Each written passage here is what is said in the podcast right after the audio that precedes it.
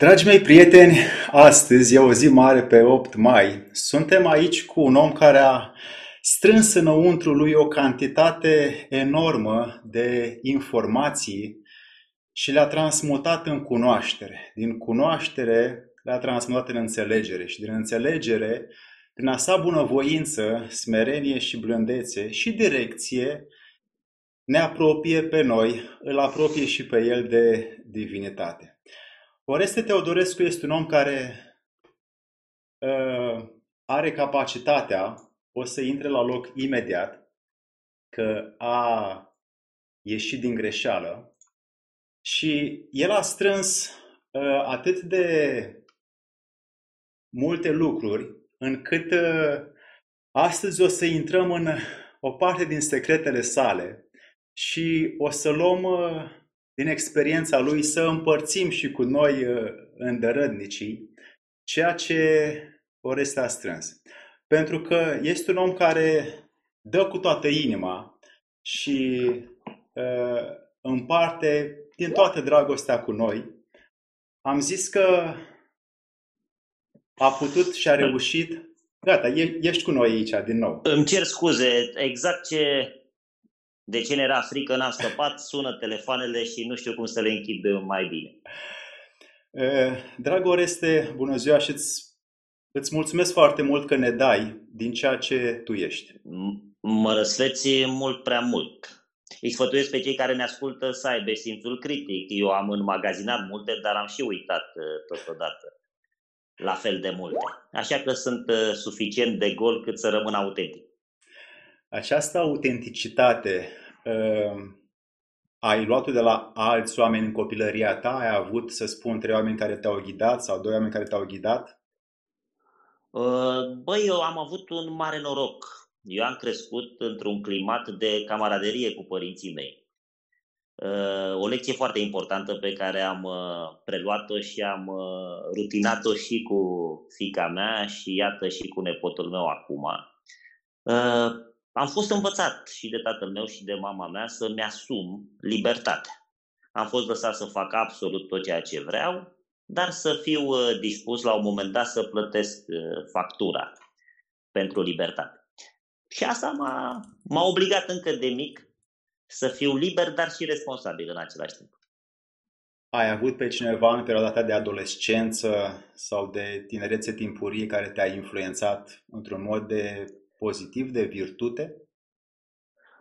Cred că am primit abilitatea asta genetică de a fi un burete absorbant de informații. Mie mi-a plăcut întotdeauna să mă înconjur de oameni mult mai deștepți decât mine, pe care să-i vampirizez ușor, să extrag esența cunoașterii lor ca și cum uh, uh, mi-ar aparține.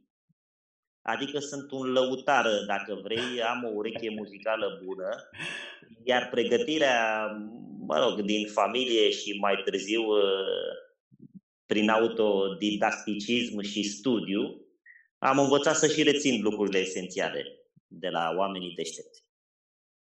Uh, mai mult decât le-ai reținut, se pare că prin exemplu tău de comportament ca om, pentru cine te cunoaște uh, în viu grai, ești uh, un etalon, nu doar al informațiilor pe care tu le-ai strâns și al, memoră- al memorării, cât și al unei blândeți și gesturi blânde, calde și da, dar să știi că toate acestea s-au născut uh, dintr-o mare ticăloșie, dintr-o mare prostie, dintr-o mare rătăcire. Eu am ajuns târziu la concluzia înțelepciunii, ca să spun așa. Uh, școala vieții m-a purtat în uh, cele mai uh, obscure colțuri. Așadar, în trecutul meu e, e, e mult întuneric. M-a ajutat însă Bunul Dumnezeu să mai ies din când în când și la lumină. Dar nu, nu sunt atributele mele pentru care să fiu lăudat. A fost așa o transformare în timp. Această transformare a fost ajutată de cineva ca să o faci, de un om mai înțelept decât tine care îl poți numi? Absolut, absolut. Am uh, început-o ușor, ușor pe calea dezvoltării personale. Am intrat din ce în ce mai adânc în zona, hai să spunem, a ezoterismului. M-am cam pierdut pe acolo iar busola mi-a fost redată într-un mod cât se poate de admirabil de duhovnicul meu. Duhovnicul meu care este un om plin de har, plin de dragoste, plin de, de blândețe și care m-a corectat și m-a corijat fără să-mi dau seama, cumva de la distanță.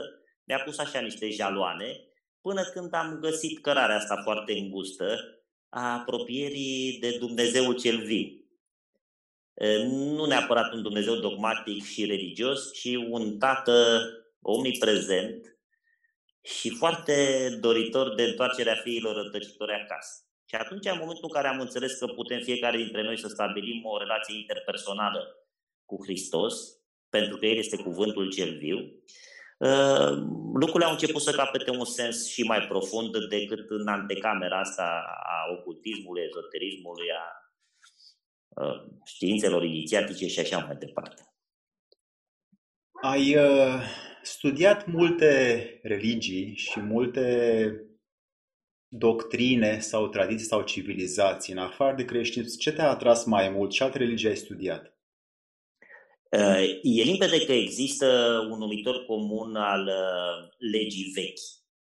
Până la Isus Hristos, uh, cam toate marile religii pregătesc întâlnirea cu Dumnezeu. Am studiat și hinduism, am studiat și budism, am studiat și islam și iudaism. Chiar de boltă, care nu strică legea veche, ci o împlinește, este buna vestire, adică este întruparea cuvântului cel viu al lui Dumnezeu printre noi. Uh, așadar, eu nu, nu găsesc nicio diferență majoră între marile religii ale Vechiului Testament, ca să spun așa. Lucrurile sunt într-o sincronicitate aproape perfectă. Uh, singura particularitate este că sensul religiilor vechi este dat de mesajul uh, evanghelic al lui Isus Hristos. Dacă confucianiștii, taoiștii, hindușii, uh, iudei uh, ar putea pătrunde în adâncime mesajul lui Isus, atunci s-ar împlini cu adevărat toate profețiile și omul ar fi din nou conștient că el este un produs al cerului și al pământului, că este paradoxal pentru că personalitatea lui, persoana lui este efemeră, dar ființa lui este eternă. Noi nu murim decât în trup. Rămânem însă ca și conștiință, ca și duh și ne întâlnim cu tatăl pe care protopărinții noștri l-au părăsit din libertate. Și atunci codul nostru genetic este înscrisă toată evoluția umanității de până la noi. Curiozitatea, rebeliunea, nerecunoașterea, minciuna și, din păcate, după aceea, tot șirul de fără de legi pe care ni l-au transmis din generație în generație strămoșii noștri. În așteptarea, nu până la urmă, a mântuirii. Am așa sentimentul că o parte din tine vorbește ca un uh, herofant al Egiptului, acei preoți care erau de fapt uh, consilierii faraonilor și uh, umblau ca să aducă legea divină aici pe pământ. Iar... Da, într-un fel, sigur. Doamne iartă-mă, însă distanța între mine și ei este ca de la ceruri la pământ. Ehm, hierofantismul presupune o cunoaștere mult mai scolastică, așa, mult mai uh, magică, mult mai științifică. Ehm, eu sunt un om mai simplu și mai direct. Eu nu cred în imperiul minții, în relația cu Dumnezeu. Cred însă în regatul inimii. Acolo nu mai contează nici sofismele, nici doctrinele, nici filozofia ci pur și simplu trăirea sinceră, onestă a unei realități spirituale. Și anume aceea că, deși noi l-am părăsit uh, încă de la începutul existenței noastre pe Dumnezeu, El este prezent uh, și în fiecare generație, dar și în fiecare clipă alături de noi. Și totuși, uh, la cum spui tu acum, uităm de vorbele lui Epictet, că el ne învăța să, el spunea omule, mai bine învață să trăiești, nu doar să existi. Și din ceea ce ai spus tu mai, mai devreme, este aceeași direcție. în cuvântul și în faptele tale ne ajuți, ne îndemni și ne dai direcții cum să învățăm să trăim și cum să învățăm, cum spunea și Epictet în manualul, să învățăm să murim. Păi asta e esența creștinismului, trecerea de la existență la ființare. Noi prin moarte, da, ieșim din existență. Dar totodată, într-un mod cât se poate de paradoxal, intrăm în ființare, pentru că dacă suntem făcuți după chipul și asemănarea lui Dumnezeu și noi știm despre Dumnezeu că este viu, atunci avem și noi acest atribut al veșniciei în noi. De aceea, probabil noi creștinii credem în viața ce va să vie și după moarte, adică în viața veșnică. Și nu trebuie o mare înțelepciune filozofică să poți înțelege lucrurile astea. Dragule, ai, ai studiat multe. Acum, din experiența ta, că ne întreabă și oamenii, din cercetările tale, oamenii se îmbolnăvesc din uh, cauza emoțiilor sau din cauza alimentației? Oamenii se îmbolnăvesc în primul rând din cauza necunoașterii cauzei lor. Dacă ești amabil, te rog să, să deschizi video, că s-a, s-a, cred că ai apăsat. Păi da, pentru că nu știu cum se întâmplă exact când nu vreau, sună toate telefoanele astea și îți mărturisesc sincer că nu știu cum, uh, cum aș putea să fac fără să Gata. ies din video. Uite, a, e bine. Uh, um, da. Deci mă iau după vorbele lui Maxim Mărturisitorul care spune că esența bolii noastre este profunda necunoaștere a cauzei noastre. Okay. Noi ne îmbolnăvim pentru că uităm cine suntem. Nu are nicio legătură alimentația și nici măcar uh, felul nostru de a, de a fi în starea de sănătate sau în starea de boală. În momentul în care uităm de unde venim, cine suntem și încotro ar trebui să ne îndreptăm, suntem deja bolnavi. Deci uitarea cauzei noastre este sursa tuturor bolilor. De asta acum văd că din ce în ce mai puține filocalii sunt cumpărate. Pentru că oamenii mai mult caută remediile și nu caută ca- cauzele. Da, oamenii caută să se îndumnezească fără Dumnezeu, ca și cum apa ar putea să fiarbă dacă n-ar pune cineva pe foc, sau dacă, nu știu, natura ar putea să învie dacă nu răsare soarele. Așa, ca de la sine putere. Nici noi nu ne putem îndumnezei cu de la sine putere pentru că nu avem sursa veșniciei, nu avem sursa vieții. Noi de când ne naștem începem să murim. Și atunci...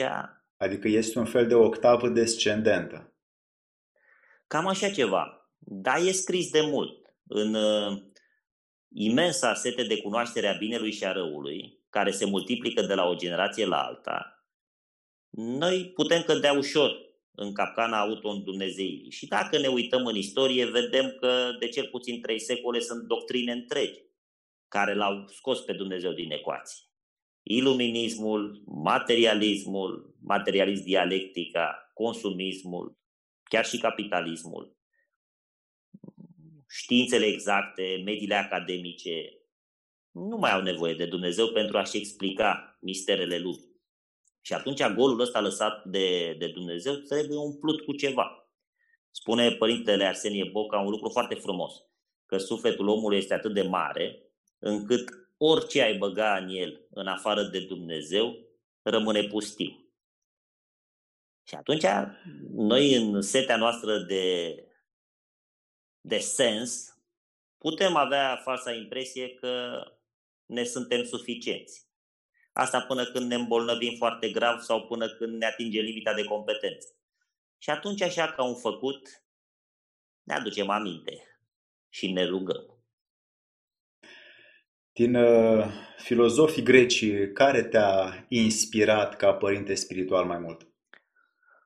Mie îmi place foarte mult Pitagora. Mie mi se pare că Pitagora este cu adevărat un precursor al lui Isus. De aceea, în primele secole ale creștinismului oriental, ă, ă, Pitagora era la loc de cinste. Sigur, după aceea, când ă, dogma a devenit mai importantă decât spiritul, creștinismul oficializat s-a despărțit de filozofia vechilor greci. Dar găsim, în Pitagora găsim foarte multe din elementele care mai târziu i-au făcut pe greci să-L accepte pe, pe Hristos și să îmbrăț- îmbrățișeze creștinismul. La fel cum și Lao Tzu al chinezilor este extrem, extrem de aproape uh, chiar și de Moise. Și Moise îl anunță pe Isus și Lao Tzu prin uh, uh, Tao Te Ching-ului minunat nu face altceva decât să netezească cărarea înțelegerii a ceea ce va urma să vină odată cu, cu Isus Hristos pe pământ. Din uh, renascentism te-a inspirat, te-a pătruns cineva? Eu îți mărturisesc sincer că, spre deosebire de foarte multă lume, eu nu prea glorific renascentismul. Mie renascentismul, care este o antecameră a iluminismului, mi se pare, mi se pare intrarea din ce în ce mai uh, consistentă în materie și o depărtare de esența spirituală. Uitați-vă la sculpturi, uitați-vă la picturi, uitați-vă la forme, uitați-vă la opulența formelor exterioare, uh, spre deosebire de zona foarte abstractă, foarte transfigurată a Evului Mediu, de exemplu. Dacă ne uităm la iconografia chiar și cea occidentală din Evul Mediu, o să vedem că acolo chipurile sfinților sunt mai degrabă volatile, sunt sugerate, nu prea au consistență, nu prea au formă. Odată cu renașentismul intrăm din ce în ce mai mult în cunoașterea asta orizontală a vieții, dar pierdem puțin, puțin din vertical. Avem Așa că da, sigur, sunt foarte mulți renașentiști minunați, excepționali, dar nu este dimensiunea istorică care mie personal îmi place cel mai mult. Uh, ai astăzi, în zilele noastre, unul, doi oameni pe care să-i numești, care sunt uh, oameni care, de la care înveți sau care te inspiră ca să-i urmărim și noi? Să știi că m-am oferit întotdeauna să recomand cărți, să recomand maestri spirituali. Eu cred că fiecare dintre noi are un destin al găsirii adevărului Uh, care nu ține de el. Uh, și atunci, în principiu, și nu ține de o falsă zmerenie. Dar uh, mi-e greu să trimit oamenii către alți oameni, pentru că și ceilalți oameni sunt imperfecți. Uite, de exemplu, mă gândesc la profetul Mahomed, da? care are două puncte de vedere total opozabile una e ce spune la 20 de ani, alta e ce spune la 40 de ani. Și totuși este un mare profet. Și atunci, dacă nici măcar către profetul Mahomet nu poți să-i îndrept uh, pe oameni, cu atât mai puțin uh, către alte figuri, uh, oricât ar fi fost ele de intelectuale sau de minunate în istoria noastră, tot au murit. Și atunci aș îndrepta către o sursă a nemuririi și aia o putem găsi foarte simplu, cum ai spus, în filocalii, în lucrările Sfinților Părinți și chiar în Evangheliile astea canonice, simple. Au apărut și cele necanonice odată cu descoperirea manuscriselor de la Qumran în 1947, toată lumea are acces la ele și atunci am putea, așa dacă ne-ar fi drag să înțelegem despre ce este vorba în creștinism, am putea să cuprindem cele 84 de evanghelii scrise odată cu venirea trecerea printre noi, îngropăciunea și învierea lui Isus Hristos. Asta pot să o recomand cu căldură. În rest, fiecare va vibra și își va găsi ghizii spirituali în funcție de cât este de pregătit. Spunea Mohamed că valorifică viața înainte ca moartea să vină. Da, el spunea un lucru extraordinar, l-a întrebat un, uh, un discipol. Ce se întâmplă cu noi cât timp trăim și ce se întâmplă după ce murim? Iar răspunsul lui este minunat. El spune așa, noi cât trăim, suntem de fapt într-un somn adânc. Ne trezim abia după ce murim. Asta e de meditat asupra acestui răspuns mult timp. Și nu doar da. de nu doar de înțelepciune, de înțelepciune de profet. De profet, exact, exact. Uh, dragule, cum uh, cum vezi uh, a noastră comunitate de români care, din ce văd eu acum, îndărătnic fiind, uh, oameni care caută, oameni care sunt cu acest suflu exasperant de a găsi ceva util pentru sufletul lor și îi văd și simt și nu știu nici eu uneori încotro să-i îndrept și nu știu ce să le fac. Cum o poți ajuta? Păi, e un îndemn al altui mare profet. E vorba de Sfântul Apostol Pavel, da? al 13-lea apostol, care ne îndeamnă pe toți, cercetați-le pe toate, dar păstrați cele de trebuință. Îndemnul este către căutare. Pentru că noi l-am pierdut pe Dumnezeu. Unii sunt în căutarea cuvântului pierdut, alții sunt în căutarea sensului. Și atunci, dacă noi renunțăm la căutare, ă, renunțăm totodată și la sens. Sensul nostru vine numai din căutare. El nu vine așa, pac, ne-am născut și am înțeles toate lucrurile repede și ne conformăm traseului de evoluție spirituală. Nu e deloc așa. Zace latent în gena fiecăruia dintre noi un dor sau o lipsa dorului de Dumnezeu. Dacă fiecăruia dintre noi la un moment dat în timpul vieții ni se face un dor din ăsta sfârșietor ca de o persoană foarte iubită pe care n-am mai văzut-o de mult, și când începe să ne doară lipsa lui Dumnezeu din viața noastră, atunci a fi convins, dragul meu, că nu e nevoie nici de cărți, nu e nevoie nici de cursuri, nu e nevoie nici de maestri sau de ghid spiritual care să te îndrume către Dumnezeu, pentru că vine El cu toată forța în inima ta și vei ști de acolo, direct din inimă, și cine ești, și cui aparții, și de unde vii, și de ce trebuie să mori ca să renaști. Uh, ai spus-o într-un fel în care ar fi bine să zidim aceste cuvinte încât să ne rămână vii sau să le scriem pe frunte, pentru că eu, cel puțin Alexandru, uit asta. Și îți mulțumesc Toți ție că... Toți uită. Tu crezi că eu nu uit? Eu crezi că eu trăiesc așa în permanență această minunată epifanie a întâlnirii cu Dumnezeu? Nu. Păi și Sfinții se roagă Mântuitorului spunând, Doamne este Hristoase, Fiul lui Dumnezeu, miluiește-mă pe mine păcătosul. Și atunci există păcătoșenie chiar și în cei mai înalți dintre sfinți. Atunci noi, oamenii de carne, pe la tonă avem întuneric în noi. Sigur că mai uităm, dar e important din când în când să ne trezim. Măcar o secundă. Ca tâlharul ăla de pe cruce. Știi, crezi că tâlharul de pe cruce, care e primul dintre oameni mântuiți de Isus Hristos uh, a avut vreo viață spirituală până în momentul no. Uh, contactului acela, două fracțiune de secundă. Nu hai să ne imaginăm un schimb de priviri dintre doi oameni pe cruce. Însângerați amândoi, vai de capul lor, bat jocoriți de mulțimi, scuipați, flegmați, da? Iisus mai avea și o coroană de spini ca să îndă bat jocoră că ăsta este împăratul vostru. Și totuși tâlhalul a avut o secundă de reverie spirituală, de trezie. Trezvie, cum se numește în ortodoxia exact. noastră minunată. Și a fost suficient. Ea acum e de-a dreapta fiului care este de-a dreapta tatălui. Deci, printr-un silogism foarte simplu, tâlharul este deasupra sfinților pentru că s-a mântuit. De ce? Pentru că și noi suntem în arhetip.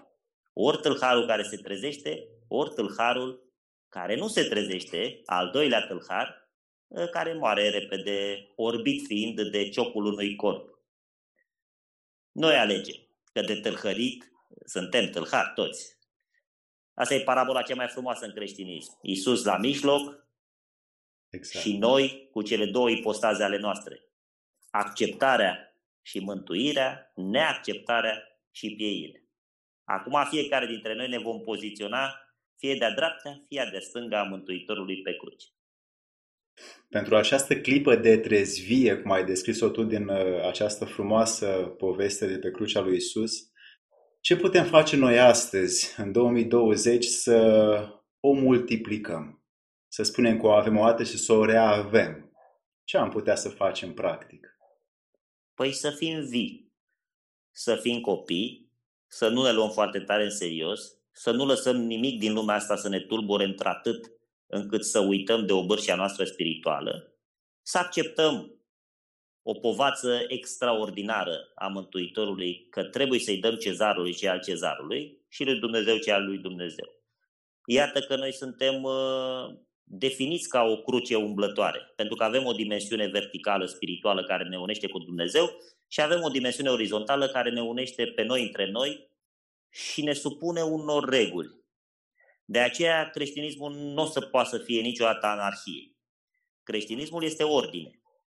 Pentru că în univers tot ceea ce este entropic sau haotic înseamnă moarte. Viața ordonează, ă, iar sensul existențial al tuturor ființelor și lucrurilor este dacă ele au viață în sine. Că dacă nu au viață în sine, sunt niște obiecte. Iar obiectele ruginesc, se strică, dispar. Dragă om, acum eu așa cu o foarte mare emoție îți mulțumesc foarte mult pentru ceea ce ai împărtășit cu noi. Este ora la care am conchis amândoi să ne oprim și mai Îți mulțumesc pentru înțelegere și îmi cer scuze că mai am și treburile profesionale, trebuie să mă duc la, la emisiune. Mai dăruiește-ne, o să ne mai revedem și cu oamenii care ne... Mi-a făcut mare plăcere și cu siguranță dacă o să mă mai inviți, eu voi răspunde prezent. Și eu îți voi răspunde prezent. Îți mulțumesc foarte mult, dragă prieten. Vă să mulțumesc și vă îmbrățișez pe toți și să știți că un singur lucru este esențial. Să ne cuprindă măcar o singură secundă în viața noastră dorul de Dumnezeu. Și atunci toate lucrurile vin de la sine.